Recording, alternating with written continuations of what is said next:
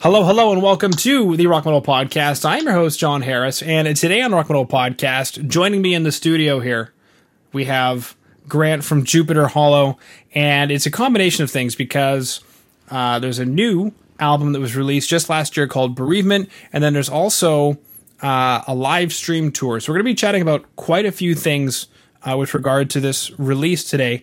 But in the meantime, Grant, welcome to the show. Howdy. Thanks for having me. Absolutely. It's going to be good. Yeah. Uh, I'm glad that in the middle of the pandemic, we're able to, you know, sit in the same studio to. Uh, convincingly enough, yeah. Conv- convincingly enough, we each get a potted plant uh, and a window. yeah, they're, they're twin plants, brother sister. Exactly. Uh, they're the kind of plants that need to grow in, in a harmony like that. With you separate them, they die.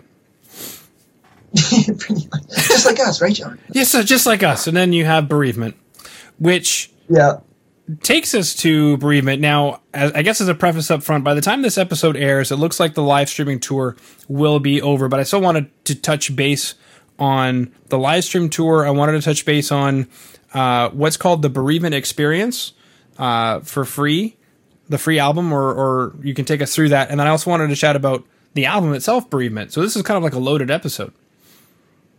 For sure, yeah, yeah. No, are you still talking about the? Because we t- we canceled the tour that was like supposed to be now, and we rebooked it to like August.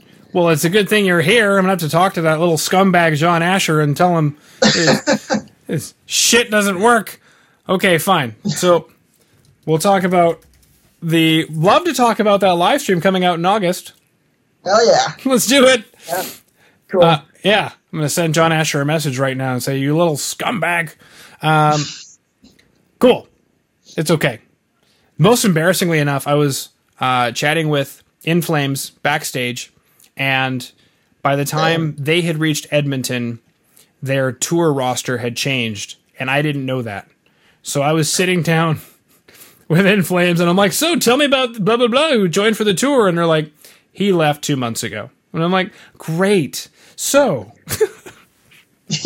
wow, In Flames is sweet, man. That's awesome. Yeah, it's uh just with the COVID, like we were doing this live stream just one on one, and it seemed like yo, it's just us. Like who's gonna stop us? But then the Ontario government was essentially saying like if you're if you're driving, uh, the cops can pull you over and charge you seven hundred and fifty bucks. And so we canceled it, but then they retracted that because they can't actually pull you over for just driving. And anyways, we just thought it was best with how crazy it is in Ontario to put it on halt, push it to uh, August, and instead of doing like twenty shows, we booked fifty shows because go big or go home, right?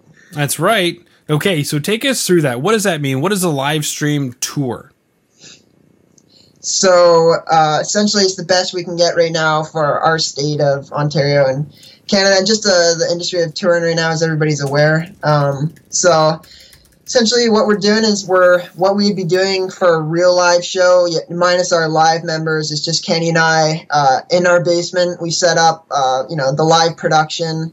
Um, and as some of your listeners might know, we, we do all the music ourselves. So in the basement setting, we, we just play like backing tracks and me on guitar, Kenny on uh, keys and vocals, and we do a show. Start it's like you know we have a ten minutes where people can come in, wait, then we you know the lights go out, we come out, we do our show, intermission, and the show ends. People can donate, and we're just it's more for our own sanity of like you know uh, we know a lot of people, like we've spoken to friends and bands who, when the pandemic hit, you know, everything's just canceled. But for us, we're like, this is the time to kind of just full steam ahead with our marketing, with the touring, of touring quote unquote. Yeah. And uh, it's kind of our initiation. If we can do 50 shows in our basement, we're we're good to do anything because that's a big commitment. So it is a big commitment. Now, I guess my confusion on the tour part is: does that mean that you are specifically broadcasting to a particular country or town every night, or you're putting on this show and anybody can tune in anywhere in the world every night? Yeah, second. It's uh, we call it the tour as like the set of shows, um, but it's you know anybody can join in, which is kind of a cool opportunity of if they're you know we have the regulars who will come in all the time, and uh, it's cool to give them that opportunity of maybe what some people would do: travel city to city to see the show grow and the production grow, and see what changes there is night to night and uh, it kind of gives people that opportunity to have that same experience or an experience they would never have any other way. So mm-hmm. it's kind of unique for everyone. Yeah. Now, speaking of experience, you mentioned the word experience there, and I remember going to your website and seeing something titled the Bereavement Experience. Yeah, that's right. Take us through that. What is that? Yeah, so essentially the whole concept, um, I uh, kind of the idea with the music industry, it's become very stale on how music's promoted and how maybe newer bands connect with their audiences. So we came up with this idea that um, instead of just, you know, releasing your album, it's on Spotify, go listen to it, see us live, whatever we wanted to make it much more than that. Just like in the old days where there's concept records, you go by the vinyl and there's all this art, and it, it was looked at more as art in the blend of music. And I feel like that there's a very blurred line out because in this industry, everything's so fabricated, pumped out, and it's just you know it's blasted. So we wanted to bring it back to the the root of what music is, and essentially uh, you sign up and. it, it, the reason it's free is because we want to give fans that uh, in this industry where music is free is to give them so much value where you come behind you get to see uh, interviews with kenny and i explaining and breaking down each song the writing the concepts. Uh, you can get the lyrics there for each song which isn't available anywhere else. And the lyrics are pretty much a story since it's a concept album. Uh, and then it goes into live videos for each song. Um, there's in studio footage like kenny did all the drums for the album in one take. Uh, like literally record, boom, it's on the official album, and you can see the actual video. So there's all this like stuff that makes you really feel a part of how this album was created, what the album's about, and how much work we put into it as an artist. And bands aren't really doing that. People don't really understand. And for our fans, they've gotten a lot out of it. And also, you know, at that point, we, you know, people can still go out and get the album and buy it. And our philosophy is, you know, if we can give people enough value for them to care, then, you know, we give them some offers where give them the option if they want to support us. Okay. All right. Now, something else you mentioned was that Bereavement is a concept album. So, take us through Bereavement. Yeah. So Kenny, who's not on the call, he's the the concept. I was actually uh, just in the bereavement experience before uh, this call, kind of watching some of the videos of him explaining what the concepts are. Um, but uh, in a nutshell, um, our first record, Adam, was also a concept record, and this is Bereavement, the second. And they're actually one big story uh, that flow into each other with the song, a single called Odyssey, which is kind of the the rogue one, the the middle one that bridges the two concepts together. So uh, this is the first half of the story, and Adam is just kind of figuring out who this character is. You know, all about uh, you think there's two people fighting against this one guy, mental health, and essentially he gets sent away on a ship to this planet. The fate that he sent to. Oh man, I'm making this sound so confusing. I don't fucking know, man. he's uh yeah, it's a guy. He goes to space. it's like it's like a fucking guy, man, and he goes to space. And yeah, I get it. Fucking kills his uh, nemesis, his brother called what? Sawbreaker. What? His his brother is his nemesis. So I'm just getting juicy, Grant. Yeah. Okay. Let me let me let me break it down. Album one yeah. is the ruler of a country. He destroys the civilization, and we find out he actually sent off to save the planet people to this other planet to save whatever. Yeah. So then he goes there and he thinks he's got the savior for a fresh start since he fucked that whole planet. Um, but they find out that you know they hate him there too, and they end up killing him, and he kills himself, and it's it's a, it's a big old crazy story. the big old crazy story. So go ahead and go to jupiterhollow.ca and sign up for the free experience. And get a better explanation. get a better explanation.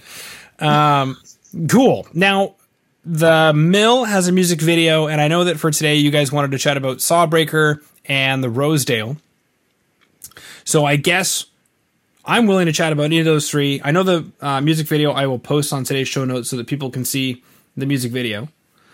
Um, but Sawbreaker, the Rosedale, what are these tracks about? Why did you guys want to chat about these ones today? Well, these songs uh, are dearest to us, and uh, we've we were supposed to be releasing these live videos, which are available in the Bereavement Experience from our DVD, but our Facebook page temporarily got like wiped for the year, so all of our releases are on hold, so they're not out yet. But the Rose, uh, I think Sawbreaker video is out, but we want to talk about them because so far they've been getting like the best feedback from our fans. They're definitely the most adventurous songs on the album. I feel like the Rosedale's a you know your standard rock song that kind of gets a little creative there, and then Sawbreaker's just all out kind of war. And there's two of our favorite songs on the album. You know, we like all of them, but uh, yeah. Why the- why do you think those ones are fan favorites? Do you have an idea? You know, it's it's interesting because when we release an album, it's not like you're listening to a Nickelback album where it's very much like next, next, next. It's like each song is kind of their own world, um, and you can go from one song that's piano driven to acoustic to death metal to straight up rock. So I think we have a few songs in the mix, whether it's like Hades Heart, Deep in Space, or these ones that are kind of like a blend between that crazy prog land and like something a little more familiar. So I think that's what might make people gravitate towards it. But at the end of the day, I don't know. Prog people are very eccentric. I think Prague So, people. I couldn't help but notice the Prague people. the bus went by and Chad Kroeger's under it. I couldn't help but notice that uh, threw threw Nickelback under the bus there for a second. Hey, I like Nickelback. I got their own. I fuck, I fucking love Nickelback too. Uh, They're sick. I went to see them live too, so I can't. I'm not ripping on them at all. I know. Uh, yeah, I saw them live. What was it? Oh my gosh! At this point, oh, I'm old. Probably like 15 years ago. But uh, yeah, I'll have to see what ends up ends up happening after we break out of the whole thing. Actually, the latest band I've been listening to outside of Jupiter Hollow, uh, oddly enough, is Billy Talent, which is not something I ever thought I would say. But Cool, man. yeah. I was in one of their music videos. Oh, really? yeah, if you go to louder than the DJ, I'm like front row, like one of the '70s guys. Wow. So do you know those guys? what- No, I, I don't know them. They, uh, I with my ex girlfriend, we went to a uh, Guns N' Roses concert where Billy Talent opened, and uh, they said they're like Toronto, we're filming a music video. Like, so, you know, like submit to go there. So we just like emailed and did the coupley thing and went to this music video in front row. So Okay. it's uh, it's cool. Yeah, sweet. Yeah, just autumn, autumn randomly, I was like the other day thinking, I'm gonna listen to some Billy Talent, and then I started listening to it, and I don't know, just a bunch of talented guys. Are you listening to uh, Billy Talent one and two, Yes. or those are the best ones? yeah, mostly one and two, and then taking a look at some of their their other stuff. I'd like to venture out and see, you know, what happened or whatever. But uh, truth be told, when I first heard them, Grant, I thought, get that guy off the microphone. He sounds annoying, and I don't like him. And it took it took it away from me for me. But you know, as I'm gotten older, I'm starting to understand that they are a great band. Yeah, very, very. They're very just different. I don't know. It's it's one of those things you either like it or you don't. But they're just man. It's nice to see a rock band from Canada who's just gone so far and just put their stamp on the world of like you know nobody else sounds like Billy Talent. If they do, then they're ripping off Billy Talent, right? So That's right. Sweet. So we chatted about the album Bereavement. We chatted about the Bereavement live stream tour, which is starting in August. We chatted about the Bereavement experience, where people can sign up and get a whole swath of information about just about everything. Concepts yeah, behind the lyrics. content. and info. Yeah. Uh, cool. And you obviously we chatted about uh, COVID situation quite a bit, which unless you're in Australia or New Zealand, is pretty much shut down for the time being. uh, is there anything that we missed, Grant, that we were supposed to talk about? Oh man. Well, the album's out. We're pending this tour thing. Uh, you know, I, I don't know, man. It's we're it's we're feeling like this this year is like our kind of big year for the push with you know our marketing efforts and really spreading the word about bereavement. So it's such a big world, and when a, a band like us, who's you know we're not like huge major label band, we're all completely independent. So it's all on our shoulders to promote, um, market, you know, work with Jon, you great people. Uh, kind of spreading the word. So it's uh, there's a lot of ear a lot of ear holes that haven't heard bereavement yet. So we're gonna be doing our best to make sure that the world knows and the world enjoys and opens their mind. That's right. and after we conquer the death of people not having heard you, we will be in bereavement for the fact that they now have heard you, which is a really good thing in a twisted sort of opposite way. How do you feel about the uh, the music industry and especially in our kind of world of you know I'm prog rock and just more artists who are just being more creative and not sticking to the boundaries. Like how, how have you found just speaking to bands and your own work like the direction of the music industry? Are you hopeful? I guess I needed a little bit of clarification. Um, with regard to the pandemic, the direction of the music industry, or as if the pandemic hadn't happened, the, re- the direction of the music industry? I, well, pandemic or not, you know, I think music is always going to be there, and people are always going to love it. I guess just the shape of the genre in specific, or just just the state of the world. Like, do you see rock as this kind of up, uprising again? Like, uh, a lot of people speak like rock's dead, and Uh. I'm total anti that. You know what I mean? So Yeah. I'm hopeful. Yeah, I don't know. I guess from my own perspective, and you know, you've used some of the uh, the marketing language of you know giving value to customers and whatnot. Um, you don't need the whole world to be successful. You just need your corner of the world, and uh, rock music in general is a pretty wide term. Uh, Godsmack was very popular. Foo Fighters is super popular. They sold out. Was it Wembley Stadium? I mean, Yeah. that's that's big. Uh, we just chatted about Nickelback. They go on arena tours, uh, making a million dollars per show. They do thirty shows. That's thirty million think more so the younger generation people are worried about, like, because those are all guys been around for years. You know, Foo Fighters, like Nirvana days, kind of carried the torch. But Yeah. I think the big worry is like, you know, they look at bands like Greta Van Fleet and they think that, you know, Um, rip-offs, Zeppelin bands are the next generation of rock. And I, I don't have a problem with Greta Van Fleet. Like, I there's no denying the similarities between that, but I just think people might look at like the younger, like from bands in their 20s. And when you look at that now, at least what I follow in rock, I see bands like Ginger who are fucking amazing. Uh, and they're like just, it seems like they're a lot heavier when you look at rock bands of our age. It's, it's more progressive and heavy. And, uh, Yeah. what's up, man? Yeah. well, and I mean, uh, the more you go away from the mainstream, the smaller your corner of the world is going to be, and that's just just the fact of the nature of it. Um, and then as a prog rock band, uh, there's always been the joke of prog rock, obviously, but um, as long as it sounds cohesive, like Rush sounds cohesive, Dream Theater sounds cohesive. When we start getting into stuff that sounds like a compilation, that's where you're really going to start losing people, I think. Um, and you're going to find those people who are like, oh, great, they did a compilation instead of an album. But for the most part, you can be proggy but not be compilation y. Uh, you know, I don't really know what else to say about it other than, you know, something that you, you mentioned was that, well, these are some older established bands. Yeah, it, it takes time. You know, Nickelback was a was a garage band here in Alberta at one point too. Yeah. They're killing it, man. Yeah.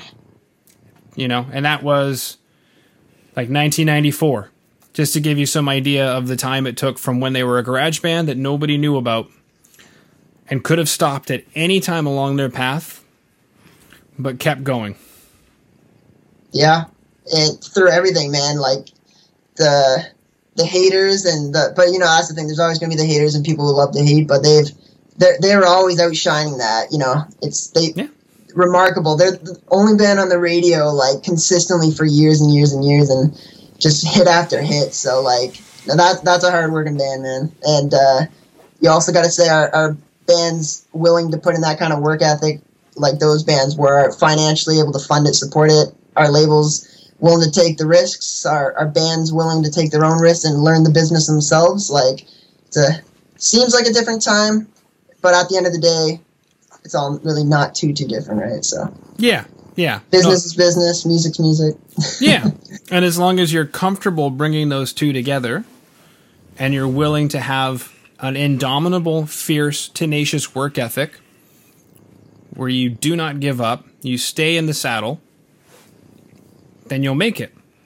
And it's going to take 10 years of blood, mm-hmm. sweat, and tears, of setbacks, but you'll get there. But it's going to take a lot of savvy and a lot of determination and a lot of work. Yeah. The way I, the best metaphor, if that's what you would refer to, that I like is if you have a plant and you water it every day and give it sunlight, you're not going to see the growth every day, but you continue doing it. It's going to grow over years and years, and eventually this small little plant will be a big ass tree in 10 years. But at any point when you decide to stop feeding it, it's going to die, and then you're starting from the bottom again. So it's the exact same thing. It's like there's no choice for that plant but to turn into a tree one day if you keep nurturing it. Same Yeah. thing with business, music, relationships. Yeah. Mm-hmm. We've learned a lot about life on this call. We sure have, baby. Well, and I'm glad that you brought up Nickelback because a lot of people attack the oak tree that has become Nickelback, but it's all oak trees start out as a seed, and Nickelback themselves started out as a seed, and they could have stopped at any time. They could have done their first demo and said, screw it. they could have stopped at their first album and said, screw it. They could have stopped at their second album and said, screw it. They could have stopped at their third album and said, screw it. because they didn't really become the Nickelback that we know of today until like their fourth album. right. Yeah. And that's They've got creative different And- directions. Yeah, and that's what they want. and that's not uncommon for bands.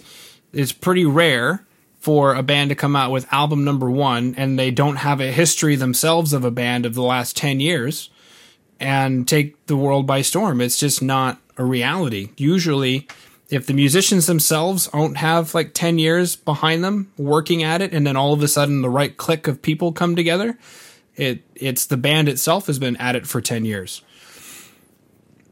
Yeah, yeah, I hear you. And even on just how bands evolve over time, it's uh, a lot of listeners are kind of ignorant, I guess, where they think like you know they come in, you put out two records you like, and the next one's different. You're like, well, that's not the band that I like, but they don't realize that. When people are sitting in a room, the way they wrote that album might be different from that, or where they are as a musician's different. And it's like we're artists at the end of the day, and we we're putting out what comes up in the spur of the moment. And it's like we don't think about it as like, oh, we well, maybe some bands do who are like, we must reproduce our hits, and then they end up sounding like shit over the years, and they die out. Like I don't know, maybe Yeah. What's a band that does that? I better not say any band. but some bands try to follow like a formulaic approach, I would think, or at least are directed by their label, which I think the independent approach is a lot better. And it even seems bigger bands when they're finally out of the contracts, like Tool and stuff, they're like, we got enough money to do this ourselves. We're gonna do what we want, and at the end of the day, you don't tell a painter how to paint a picture, right? You let them do their thing. So. Yeah. Yeah. Cool. All right. Uh, now that you mentioned the label, I have one other question, and I know that you just crapped on labels, but I know of a label that I think would be a good fit for you guys because they have a small front end approach where they deal with artists as artists, but they have a large back end where they're able to service people around the world with tour support and marketing. So it's kind of like the best of both worlds. And if that's of interest to you, then I can connect you guys. Well, hey man, as uh, in business, you know, any opportunity, I'm at least willing to take a look at it for sure. It's uh, I don't shut anything out without knowing all the facts, so that totally interested for sure. Okay. To at least hear hear what you guys got going on. So sure. Well, I wouldn't be a part of it. All I'm doing is uh, connecting you because similar to how John Asher uh, writes to me and says, "Hey, I've got this band Jupiter Hollow. Do you want to interview them?" Labels like to work with other media outlets to say, "Hey, by the way." Obviously, we get submissions, but if you are chatting with a band that you think would be a great fit, don't hesitate to send them our way. great. Well, I, I appreciate that that opportunity. That's uh, kind of you, and uh, that you believe in what we're doing. And uh, yeah, I'm totally open to the conversation for sure. You, what what are they called? Worm. Uh, well, they, either you'd be on Wormhole Death or you'd be on Epictronic if they like you. Um, but those would be one of the two labels. Right on. Where are they based out of? Italy. Italy. Sweet. Yeah. Well, I, you've intrigued me. Okay. That sounds like where you guys are, buds. No, I he's in think it's Ontario. Oh wow. Oh yeah, Yeah, we're he's fellow fellow Canadians. yes, he's he's in Canada proper. Whenever you say Canada to the outside world, it's Toronto. That makes sense. Only only an hour and a half north of that, so not far off. Okay, very cool, sweet. Well, what I'll what I'll do, um, we probably have to cut this off. Have I thanked you for coming on to the show yet, Grant? No, I did. I don't thank think so. We dub her in. Okay, Yeah, I'll cut that out. Don't worry. sweet. All right. Because Um, I actually edited the iMovie for the podcast. He does. And I got to get Wow, off. that's pretty. Yeah, I got to get off to work here shortly, but um so let's do that really quick. Thank you so much for coming on to the Rock Metal podcast today, Grant. Jon, it's been the utmost pleasure, and I really enjoyed our entire conversation. Thanks for having me.